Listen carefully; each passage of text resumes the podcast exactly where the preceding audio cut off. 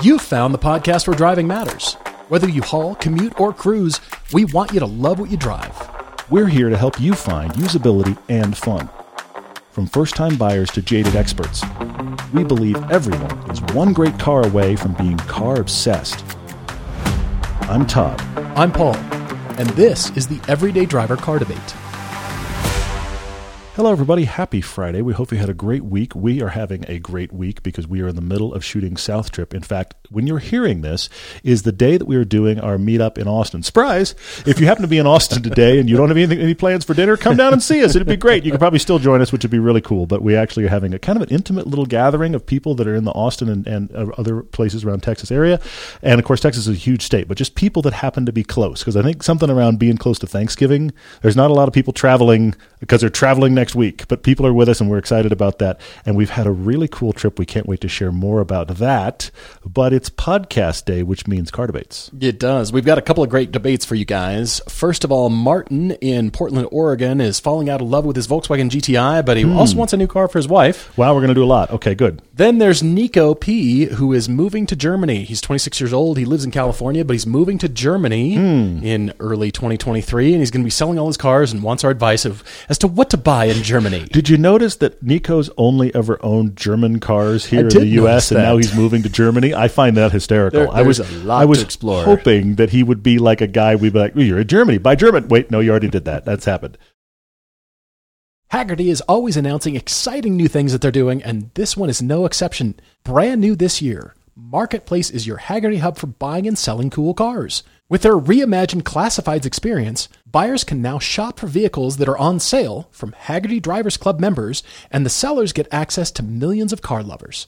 This is a marketplace. There's all kinds of cars on there, so no matter what you're into, you can find something you love. And with classifieds, there's no buyer's fees, regardless of vehicle price.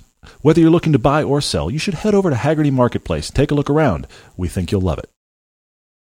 Let's dive into the debate for Martin in Portland.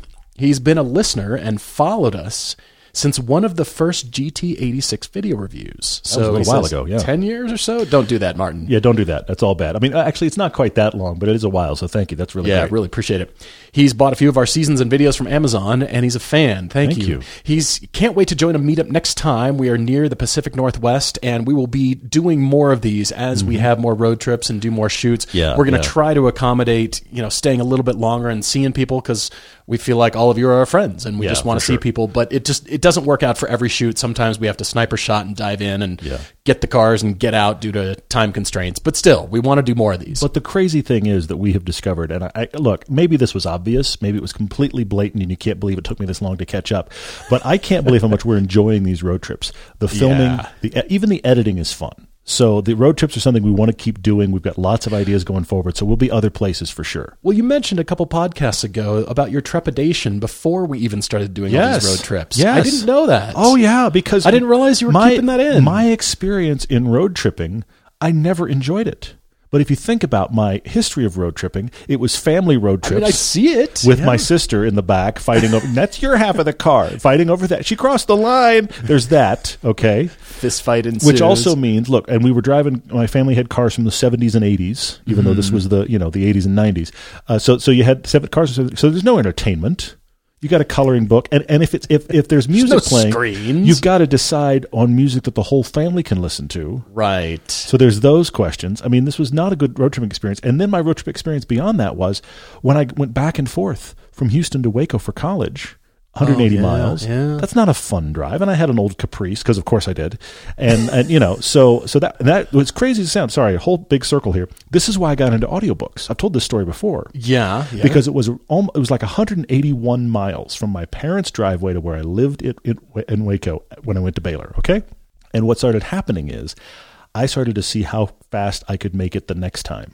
Did you choose shorter audiobooks? No, no, no, no, no, no. This is why I got into audiobooks. Oh, okay. Because okay. without audio, audiobooks, I was just playing music. I like every little time I tried to get a little bit faster than the last time and beat my time, new personal Funny. record, until I got a rather hefty ticket as a guy that was about nineteen or twenty. Like, but the Strava data, no, exactly. Strava didn't exist. Exactly. There was none of that. It was just my watch. Anyway, which I did have at the time. So, so that was the thing. And then I was like, you know what? I need to do something that slows me down. And I realized that most abridged audiobooks, and of course, they were all on tape then. in. Of what, course. Think about this. Yes. Most abridged audiobooks were abridged to three hours. And I was like, oh. So if I start it when I roll out of my driveway, I'll finish when I roll into my parents' house. And I can go How the funny. speed limit. And that's got me into audiobooks. So fast forward to when we get cool cars on cool roads, and then when it gets boring, I'm listening to an audiobook. You're in default mode is what you're doing. I, you're, you're back to what you know. Exactly. How so funny. I can sit there with an audiobook and do normal speeds and be fine. And then we hit a great stretch of road. I'm like, audiobooks off. And do you see this road? And, of course, we're talking to Cameron, so that feels yeah. like we got friends. It's so much fun. Wow. All right. We digress. Martin, we're really going to choose something for you here and your wife here. Well, Martin regularly has at least one of his cars in his garage for some kind of work or upgrades, and he tears through our podcast while he's wrenching. He bought a new Mark seven G T I twenty fifteen for his wife before his son was born. Hmm. It's the first new car he'd bought off a lot in his life. Wow, okay. He'd, of course, read all the reviews, and it seemed to strike a great balance. His wife appreciated the handling and the space, and warranty, and hatchback was great with the baby. Love it, love it, yep. In seven years and seventy thousand miles, the car has been the second nicest to drive and least reliable car in their stable. Which, by the way, which includes a nineteen eighty-six nine eleven that he used to daily commute, a nineteen eighty-seven Mercedes three hundred E with a ton of miles, and a nineteen ninety-nine Land Cruiser. Think about those three cars. The Land Cruiser we know is going to run until the earth stops turning. That's not a surprise. Well, of course. But an eighty-six nine eleven, those will run great, but they need love. And then an eighty-seven Mercedes three hundred E with a lot of miles. And the all three of those are twenty-five to thirty or more years older. Yes, and the brand new, at least when they bought it, Volkswagen G T I has been the least reliable by a stretch. Here are the issues. Oh, no. Number one, it had a failed H V A C flap actuator. Two batteries within two years of purchase. Wow. It had an oil leak from the timing chain cover. It leaks or consumes coolant. He's not sure which.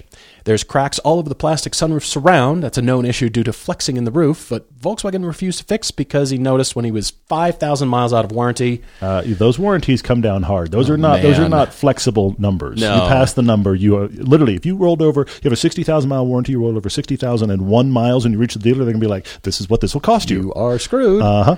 It consumes oil. It had a failed thermostat, which required dismantling most of the intake side of the engine, and he was able to pull quarter-sized carbon chunks from the intake valves. I don't know much about engines, but that's bad news. That's not good.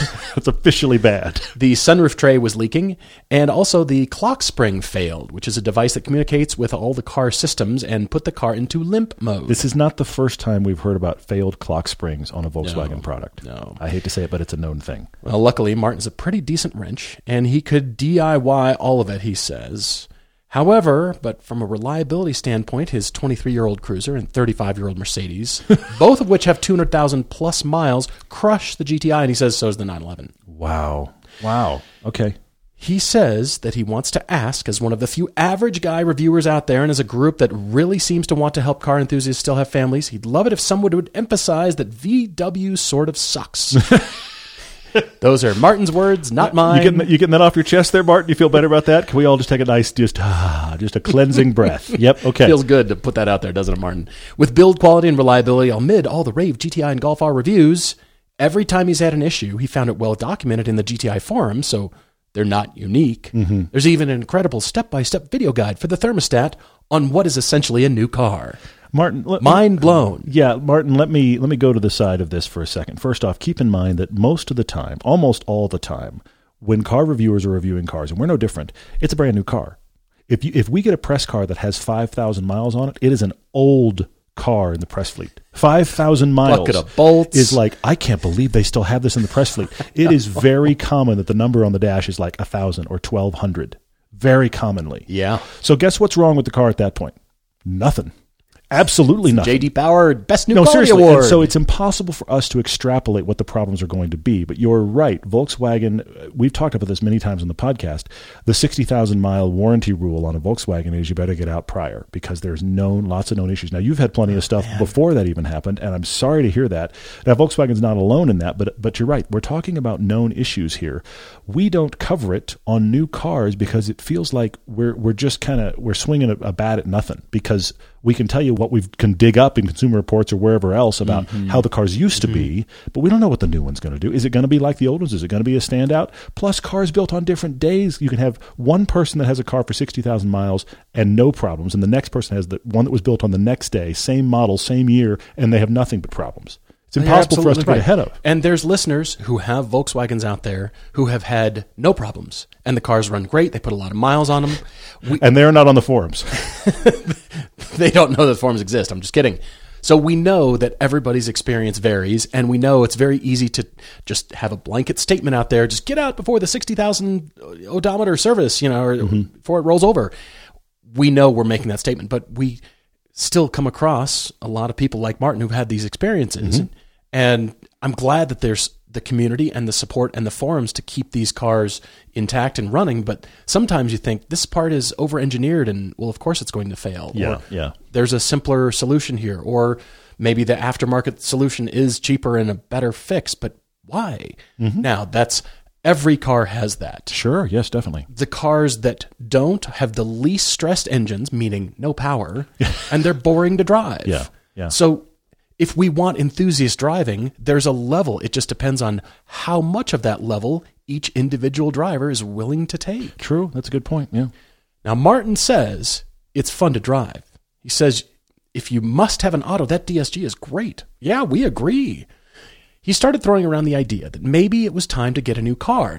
Feeling sensible for once, he asked his wife to drive a RAV four and And he got this withering look. He says the quick spin was enough to know he was in for it. So she has the G T I. She loves the G T I. Martin's like, let's look at a nice, reliable Toyota RAV four. And just the drive around the block made him convinced that the RAV four is not for her. She's it's not happy. Right out. Yep. She's listening now, too. So hello. So forty thousand ish. Martin okay. can be flexible on cost, but anything over forty-five thousand is probably a hard no from the M O F. Okay. No S U Vs or anything with the name van in it. Okay. And she thought the RAV was kind of big. Interesting. I also wonder how much grown. of that was this. It is. And I also wonder how much of that was the sense of ride height. Because That's the true. ride height of That's a RAV four true. versus G T I, I don't know that volume-wise, like interior volume-wise, I don't think the RAV four is that much bigger than a G T I, but it's higher and bulkier. True. Very yeah. true. Well, Martin writes that it needs to be reasonably reliable. Why? Why? Why? What, what, what's going on, Martin? I don't You're understand. You're a mechanic. You've got two hundred thousand mile old eighties cars. What's wrong with this? You've limped a G T I for seventy thousand miles. Exactly. Come on, man. You can do it anything. Anyway. He says it's hard to match the G T I in sensible engagement, but is there anything that sort of resembles fun driving? And he mm. also says the G T I has a nice interior for the price, whereas the RAV four does not. Well, I mean, it's not bad, but, but I agree. But it's not, it's, it's not as good. I get that, uh, the yeah. The G T I sure. is yep. a level up.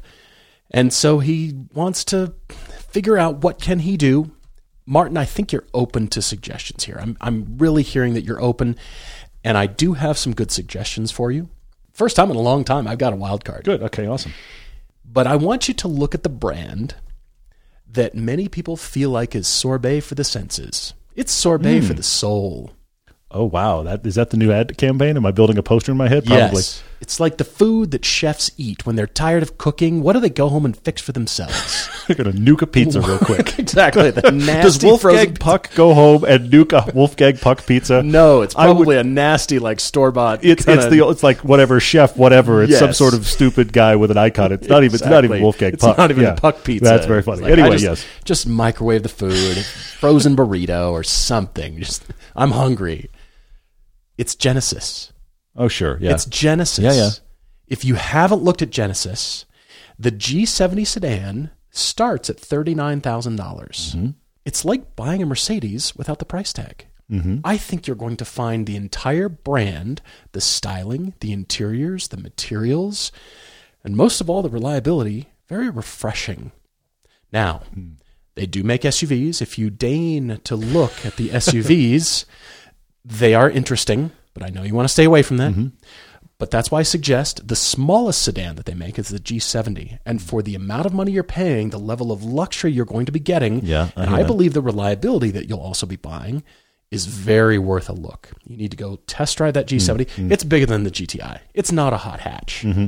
But I think you're going to be really, I think you're going to like it. It's something so different. It's just a completely different experience, and a, it's a different take, not just style, but how the car operates, how you interact with the driving. Okay? That's what we like about it. But Hyundai also makes fun cars if you want to save some money, like the Elantra N with the D S G. You already have a D S G in your G T I. You know you yeah, like true. D S Gs. Yeah. Why can't you go buy a Hyundai Elantra N? They're excellent. We have not driven one at, as of this mm-hmm. recording. We have read as much as anybody has. We look forward to it. We're working on a plan around that. But the Elantra N gets rave reviews, and it's not forty grand. True. True, yeah. That's very true. But if we were to suggest a wild card, okay, there is a hatchback out there that has some semblance of fun. Okay. I wonder if it's the same place I went. Keep going. It looks like a C U V, and it's classified as a C U V, unfortunately. Oh, okay. It is the Kona N. Oh, all right. Yeah. Why not? Yeah, sure. Sure, sure. It's like a slightly lifted G T I. Yeah, everybody calls them an S U V, C U V, whatever. I feel like they built a hatchback, and they're yeah. trying to get away with it. They built a tall hatch. Mm-hmm. Oh, for sure they did, yeah. If you're already used to a G T I, you don't sit up that much taller. It has a lot of horsepower, a really good transmission. It is fun to drive. We actually drove it just recently against the G R Corolla mm-hmm. and a Ford Focus R S. Yep.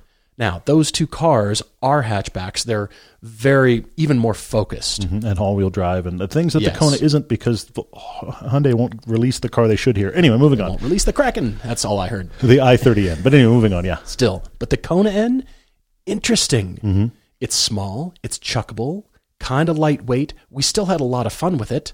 It's got N-Grin shift mode. There's a button I right on the steering so wheel. I'm so confused by that naming convention. N-Grin shift. Yeah. You get turbo overboost. I mean, come on. Who doesn't want that? Yeah, fair. It life? Just should say overboost. But anyway, yeah. Or just boost. Anyway, moving on. Well, that's what it says on the G V sixty. Boost. It does. Because somebody was like, in, uh, no, no, we're not doing N G S anymore. At least they didn't call it a turbo like Taycons did.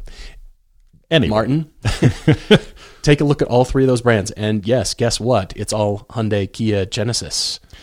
Interesting. Now, Martin, I'm going to go down a weird rabbit trail jumping off of what Paul just said, because all of the cars he's listed are great. But whatever it is you buy, you need to go to the forums first. It's a good point. I want you to dig around for known issues on whatever you're digging around first. And Hyundai Kia Genesis has had a lot of recalls for potential engine fire risk. Fair enough. Now, many car makers, no, that's not fair. All car makers have had recalls. A recall yes. is not a death blow on an automaker. It's not a death blow on a specific car. Sometimes they can be somewhat catastrophic recalls, but the purpose of the recalls is because we made a mass market product, and we have discovered now that it is out in the public in mass. This thing can happen. Okay? Now, hopefully it wasn't just sheer negligence on the part of the company and they did it anyway, but sometimes that's even been true. Firestone tires on Ford Explorers. What? Uh, Volkswagen Dieselgate. Yeah. I mean, let's be honest. Yeah. These things have happened. G M ignition switch recalls. Yes, exactly. There's, so, I mean, there's, there's examples co- for every car exactly. company. So I, I want you to look into Hyundai Kia Genesis in that regard and see what the other known issues are. Now, having said that, these are recalls. It's not guarantees. That just because there's a recall doesn't mean you're going to have that problem. Sure. And just because your recall doesn't mean the car should be avoided. But I, I think... since forums were the kind of thing you found after the fact in the G T I, let's get ahead of the problem and get on the forums ahead of time when you're like, should I buy one of these? Yes. And for the most part, car companies want to solve. For the most part. I Generally, know that's a blanket yeah. statement. Yeah. There's a, yes, fair point. Your yeah. experience may vary, uh-huh. but heck, we own a G R eighty-six. The engine's supposed to blow up at any moment. Yes. R T V's going to get clogged in the oil pickup, mm-hmm. and the engine's going to detonate, and we should have pulled the oil pan off and checked ourselves. We should have, and we should have boroscoped the actual well, take-up. Of course. And what's going to happen is that one day we're going to get in the car, we're going to hit the start button, and R T V's going to just ooze out of the vents. It's just going to be like overwhelming. It's going to be like some alien movie. It That's what's going to happen. Blasting out. Possibly. This is this is what the internet has led us to believe. Yeah. We are about to be besieged. It's kind of like the Blob. We're about to be besieged by R T V. It is Blob-like. Anyway. Do you know what we're going to do? Keep driving the G R eighty-six. We are. Yeah, we'll keep driving it. We'll yeah, let you know something happens. Hard and fast. So, Martin, let me give you a couple of ideas here, because you like that G T I, but you're saying, I can't get anything like the G T I. And I say to you, not true. You want a stylish, fun-to-drive, decent interior hatchback. Mm-hmm. I got you, my friend. Here's two.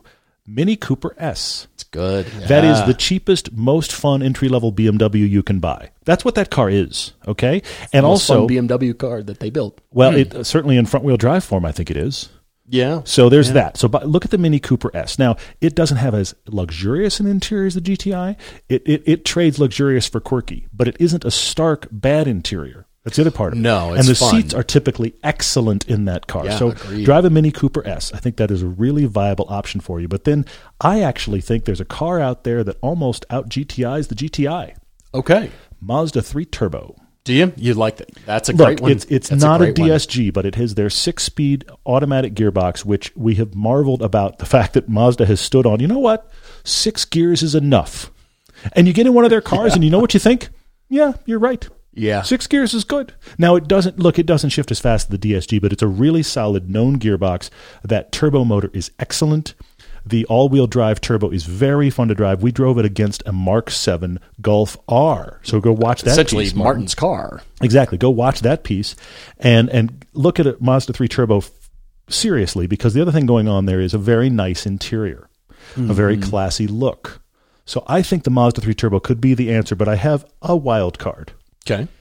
It's a wild card because it's not a car. It's a C U V. But hey, and, I'm guilty. And you've, and you've said to avoid it, and I get it, and we, but we're both kind of throwing out wild cards anyway. But here it is. Get yourself a used Porsche Macan. You have experience working on Porsches. You found yeah. them to be reliable. A used Porsche Macan is in your budget, and Porsche doesn't want to hear what I'm about to say, but I'm going to say it anyway. That is Porsche's hatchback. It's a lifted hatchback. That is Porsche makes yeah. a G T I. I don't think it's going to feel as big as the RAV four did to your wife. It's almost the same size, but it has one of the sportiest, best dynamic handling of any C U V made. Used Porsche Macan, your, tell your wife that uh, you're driving the Porsche hatchback today and see what she thinks, because I think she'll be impressed. I think you're right. I mean, Martin, I thought of the Cayenne. I, too big. You, you don't want S U Vs. It's yeah. just too big. And the Macan is right in there. Yes, it, it is. That's a, that's a good choice, too. It is Porsche's G T I alternative. It's not what they they thought of when they Plus made it, but that's old, what it is. You're already German car guy, Yes, Martin. For sure. He'll be fine. When you remember that car that fascinates you, or you hear us debate a particular vehicle right here on the podcast, you need a way to search for it. Our friends at Auto Tempest dot com will help you find your next car, wherever it is, wherever it's hiding, local, nationwide, big listings, or little ones. And you're probably the person your friends and everyone in your family consults with for their car buying decisions. Even with sponsorships like this one, the folks at Auto Tempest rely on word of mouth. So let your friends know this is your secret weapon. Autotempest.com slash everyday links you to nationwide listings from Craigslist and Facebook Marketplace, so it enables you to search beyond the limited distances those sites support. So when you're doing your drive homework, you're chasing your next family car, or you're just having that fear of missing out, go to autotempest.com slash everyday so they know we sent you.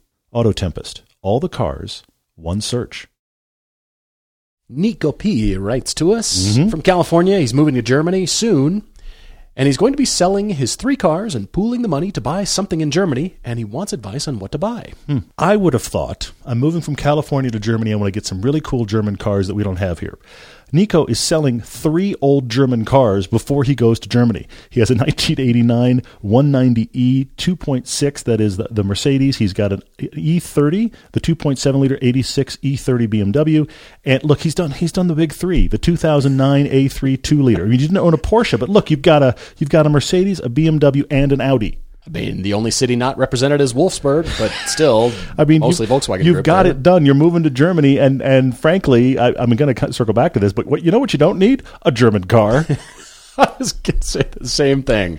After all is said and done, Nico will probably have twenty thousand dollars to play with, maybe, you know, give or take. He's been spending his evenings on Auto Scout twenty-four daydreaming, but he can't decide. Hmm. Now, he's got a dog and will probably have kids in the next few years, so something to think about. But not right now. You don't don't buy for the life you're going to have. Yes. Buy for the life you have currently. He will have garage parking for two cars available, and he'll be living in Nuremberg. Nuremberg is not Nürburg.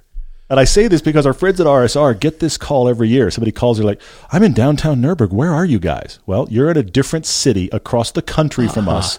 Nuremberg is where the post-World War Two trials happened. Uh-huh. Nuremberg is where the Nurburg Ring, different the town. Nurburg Ring is. Totally That's different on the place. Western edge close to Belgium. Nuremberg is about five hours from Nuremberg, These where the are ring not is. The same. I say this because we Americans are dumb about this. We're dumb about it. Yes. But I know you're going to be wanting to go to the ring. Of course. You're five hours away. Go, go. So, mm-hmm. I mean, that's going to be your weekends. You drive out on Saturday morning. You get there for the Tourist and Farting session. And oh, stay overnight. You'll probably make friends. You crash on a couch somewhere and drive back home on Sunday, right? Don't crash on the Ring. Crash on a couch. Yeah, right, right, right. Different, different problem. Well, Nico has driven in snow but never lived in it. And so okay. What should he consider here? Should he add all-wheel drive to his list?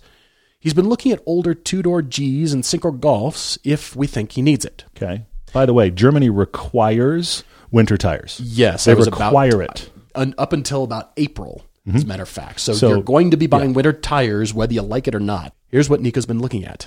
A W one twenty-four coupe or wagon. That's an, a Mercedes wagon yeah, for those that's who the Mercedes. Along. Yep. An E thirty Touring. So old E thirty Touring. Old B M W wagon, yeah. He has a Cappuccino on the list. That's a left turn, but a I like it. Cappuccino. Those uh-huh. are tiny. They're tiny, yeah. An E twenty-four, a Mercedes C one twenty-six, and some others. Should he get a higher mileage E thirty-six or E thirty-nine? I love it that you're talking in code. Uh, it's all German cars. We have to decipher, yes. He could stretch to a C sixty-three wagon or maybe a pre-merger A M G. Oh, so, by the way, everything we've listed here, with the exception of the Cappuccino, is a B M W or Mercedes product. Well, and and they're enough, all old. Nuremberg is equidistant from Munich and Stuttgart. Well, there you go. You could you could equally give out either of those Engelstadt's cars. Engelstadt's a little bit closer, but funny. Still. You That's know, very funny. You've already owned all the cars, Nico. Mercedes, B M W, and Audi. You've already owned them. Mm-hmm. Agreed. Agreed. On one hand... I'm of two minds about this, Nico. Okay. On one hand, owning a German car in Germany is the best of all worlds mm. because you've got the best mechanics that know how to work on the cars, and it's right there. It's like having Ford dealers. They can work on your truck. Also, along those lines, the German Ministry of Transportation, they are so strict about your car being up to spec to be able to oh, run the, on the, the roads. T U V, if, yeah. Thank yeah, you. Yeah. So, that if, so if you are buying an old car that has been registered recently in Germany, it's going to run well. You can find old cars yeah. here where it's like, how is this legal? Not over there. They are very strict. And so, if again, if you're buying an old something, it will be very roadworthy. Yeah, I Nico, I think I told the story a few years back. I had a friend when I worked at Autodesk whose wife was the personal assistant to the former C E O of Volkswagen.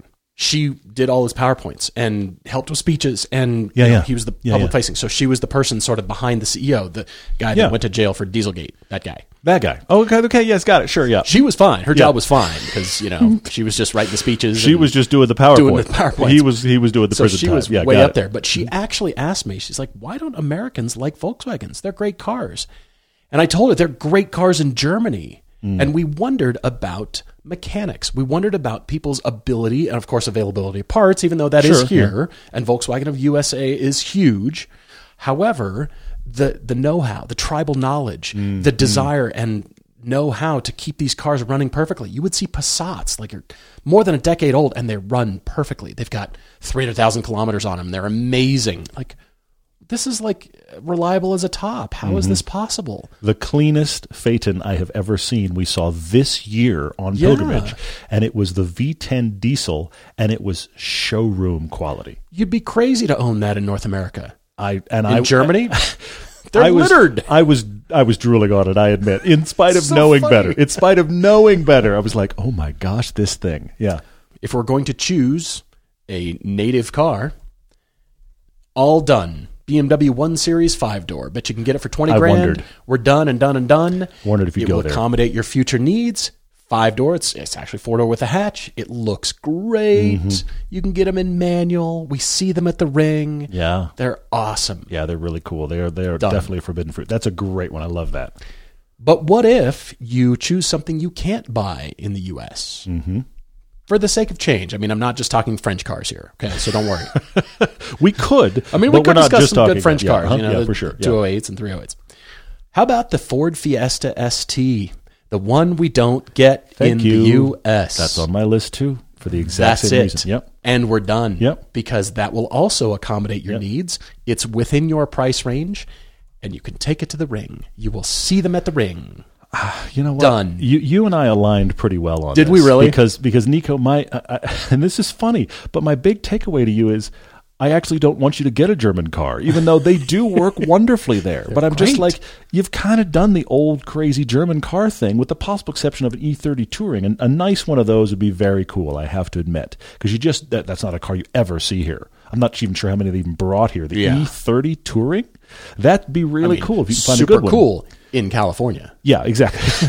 Well, but, you know, I mean, the, the, the wagon guy would be cool. It'd be fun. But but anyway, the um, so that's cool. But I just, you've owned a bunch of old German cars. Yeah. So yeah. whether it's German or not, what I want you to do is be in Germany and buy something that you you physically cannot get here.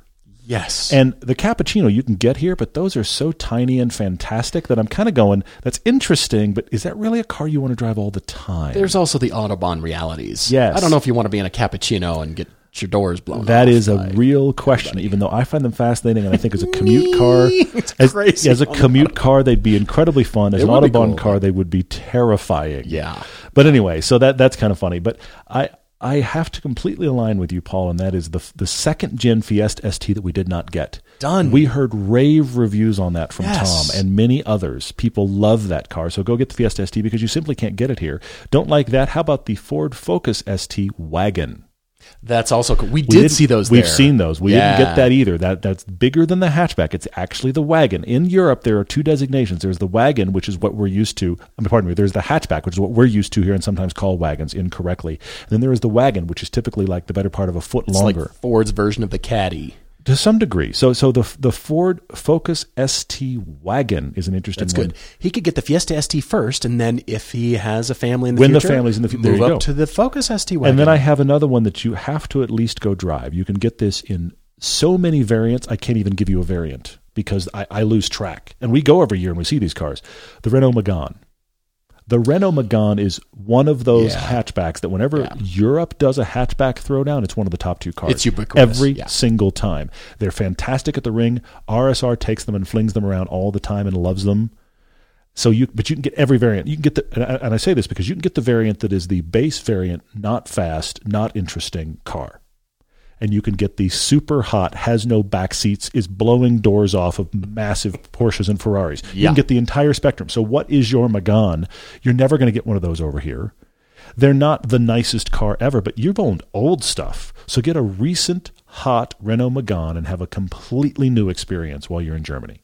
If we're going to go French cars, I got to res- resurrect the R C Z. Yeah, the Peugeot. Yeah, I see it's that. It's just different and quirky. It's, it's different and, and quirky. I don't know that dynamically they're ever that great. They're not. I, yeah. I don't think they are. Yeah, yeah. But you can't get them in North You're America. Right. And, and, and you will. There's no car that turns our collective heads more when we're in Germany than that car. Yeah, I'm sure dynamically there's plenty of other better cars. Maybe they are, but now they're probably within your price range. Mm-hmm. If you've got debates like Nico, like Martin, write to us, yeah. everyday driver T V at gmail dot com for all your Topic Tuesdays, car conclusions, and your car debates. We have some questions from the backlog that we haven't gotten to that we still thought were interesting, so I wanted to run through a few of those. I found this one from Ryan on Facebook that made me laugh. He said he's tired of paying for tire swaps on his his W R X, winter then to summer, then back on the same rims. I he hates this. it. And also, here's the thing. We in Park City see this all the time because people do this. I mean, I do it. The the issue is that there's a six-week swath on the shoulder seasons. So, like, beginning of April for six weeks and, you know, right around Halloween for six weeks where it's impossible to get into your local tire store because everybody all of a sudden goes, oh, wait, weather's changing. Yeah, right. And so every, right. you can't get in. So he said he's tired of it. So he bought a set of extra rims to put on, so you can just swap out the rims. This is the way to do it if you have the space. This is the, I do it on my my wife's Cayenne. She loves it. My I've convinced my mother-in-law and my parents to just do other rims. So everybody's doing it now, which is the way to go. The problem is the uh, the T P M uh, T P M S sensors, the tire pressure monitoring mm-hmm. sensors. They don't connect c- correctly. He somehow got the wrong year, and they just they, they just don't connect. And so his wife constantly thinks he's on low pressure every time they're driving the alternate rims. Are there any hacks to turn this off? And Ryan, I hate to say this, but you know what it is? It's electrical tape. That's literally what it is. It is the old V C R, blinking V C R trick, okay? Oh because you unless serious? you really want to solve... There's two ways to do this. Unless you really want to solve this and get the proper T P M S... You pay the money. And you get them linked... Yeah. You either do that yeah. or you do one of two things. You cover up the light or, and I know plenty of people have done this, and I've actually did this too. Back when I had my Subaru, I did this. You just ignore the light for four months out of the year. You just know that the light is on because I have my winter tires on. Mm. Those are your options. I mean, if you're wanting it to work right, you have to spend the money and the T P M S and get it done right if you want to just run winter rims. And I'm telling you, I've been in plenty of cars in Park City in the wintertime where that indicator is on. And we just put on our winter tires and we go along our happy way. Color Cartel says, as car people, we make emotional choices. He came into cars through Fast and Furious, and he wants the nitrous experience. Want some Nas, man. Do you remember this? Paul oh Walker gosh. With a straight face somehow, almost angry. Some, I mean, this may have been the That's best. That's the only act- way he could get the line out. May have been the best acting of his career, candidly, because he comes marching into the undercover. It's the least undercover house in the, on the history uh-huh. of the world, because why are cops going in and out of here? But anyway, he goes marching into his his chief for his undercover thing and says, "I need Nas." Like, really? That was a line on paper that you actually got out without laughing? It actually happened. Yep. He must have gotten a, you know, all the, the tears of laughter out first let's, before he could actually buckle down. Let's see the bloopers of that for sure. Yep. Well, Color Cartel says, what car under fifteen thousand dollars would we try out this type of fun? Okay. He is not super attracted to domestic cars, but it seems like a cheap Vette or a Mustang might be the play here. It's been years since I've looked at N O S, and it... You can fry everything in your engine. If it's not done correctly, mm-hmm. well, I mean, Fast and Furious just proved, you know, yes. you just have your fourteen second shot of boost mm-hmm. and then you won, and it doesn't matter anymore if you fry the valves oh, and the man. piston rings and anything else. If it's not done right, and I still think that's the case, I, I literally haven't looked into this for years because it remained just in the movies. That's, that's where N O S remains in my mind.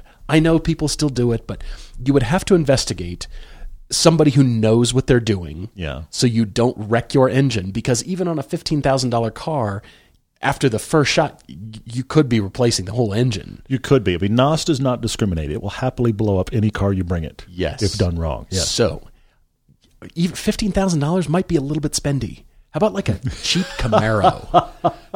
yeah. How about something yeah. even cheaper? Like we're talking five K. I mean...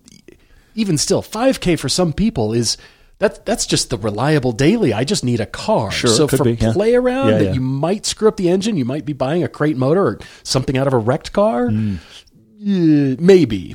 But I you're right. That is just the experience of that is kind of tempting. I agree. So as cheaply as you can do it is the point here. Yeah, I, I see that. But then the thing is, the big question that comes in behind it, and Paul's already touched on it, is you got to make sure it's done right. So you get mm. more than one shot of nitrous out of this engine. And you're right. An old Mustang engine might hold up. You could chase the old, uh, if you can find one, an old uh, Nissan two forty would be really interesting. Sure. But you're going to have to, it, it, there's, there's steps to this. It's find the car that you feel like you... It, you're almost figuring out what's your budget level that you're okay if that money vanishes. That's the that's right. that's what your budget is. Maybe right. it's fifteen grand. Maybe you're right to your point, Paul. Maybe it's five.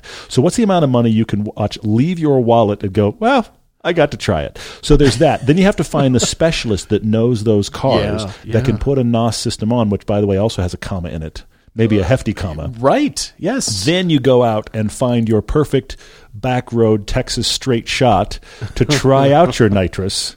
Yeah. And hope nothing goes really wrong, but also be in a situation where you from a safety perspective and you from a financial perspective, if it all goes wrong, you can be like, yep, I got to try it. Got to be able to walk away. Okay, let's go O G. Let's go full Fast and Furious. Mitsubishi Eclipse.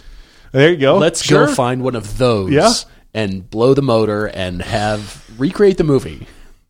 Revs Up on I G has a question about image sensors. Actually, Todd, I think this is more for you. How do you shoot around the C C D lens flare? He's talking about the green dot from the sun hitting the C C D, the image sensor on digital cameras. I mean, we have this problem every now and then. Mm-hmm. Uh, yeah, and we experience we, it.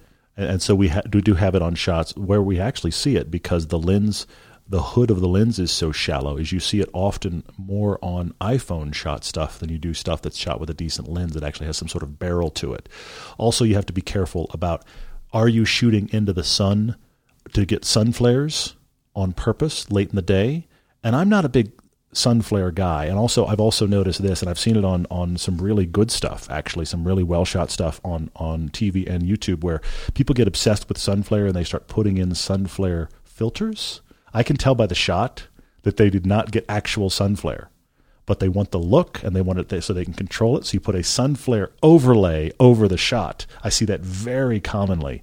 So the thing is that we just avoid sun flare as a general rule when we shoot, and that's the reason we don't get it very often.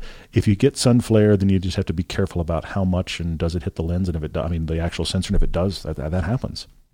Joe M. asks how many speeding tickets we've gotten. What's the best story to go with one of them? Ooh. We've talked about this before. We have. I mean, many of my speeding tickets have just been boring. You know, the Mercedes G L C forty-three. I'm going eighty-four miles an hour, looking down, screwing around with a yeah. feature, and then, okay, all right, you Boom. got me. Yeah. yeah, for sure. What can I do? Except the first nine twenty-eight that I had, for those of you who know Los Angeles. I remember this story. This is a good one. It's sort of like, figure out at what point I'm going to jail and back it off a little.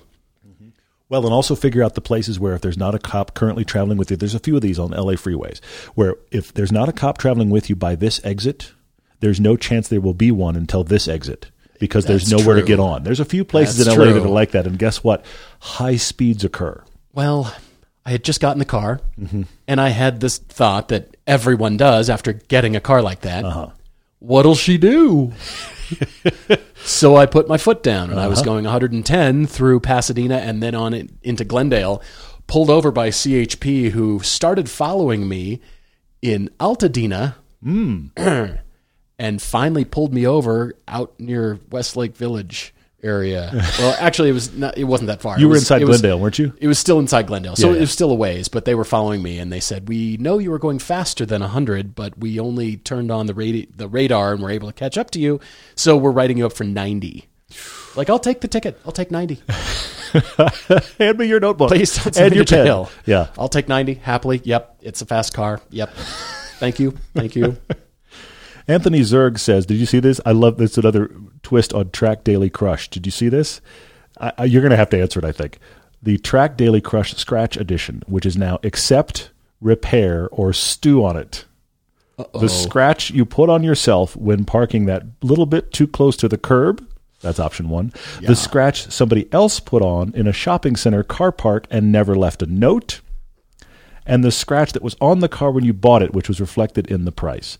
The accept is the scratch that was on the car when I bought it. I mean, I knew about you it. Have to. It was yeah, there. Yeah, it's yeah. fine. I will prob because I because the first time I saw the car, it had it. I will probably never get around to fixing that unless you have that. Sounds weird. That opportune moment where some other damage happens on that same panel, then you get that fixed. That's true. That's but you true. probably don't otherwise. Uh, let's see the um, the scratch that you put on yourself when parking too close to the curb. Um, I will stew on that. Because I did it to myself. Yeah, yeah. And then that means the scratch somebody put on in the shopping center never left a note. After I get over the rage of that, I will get that fixed.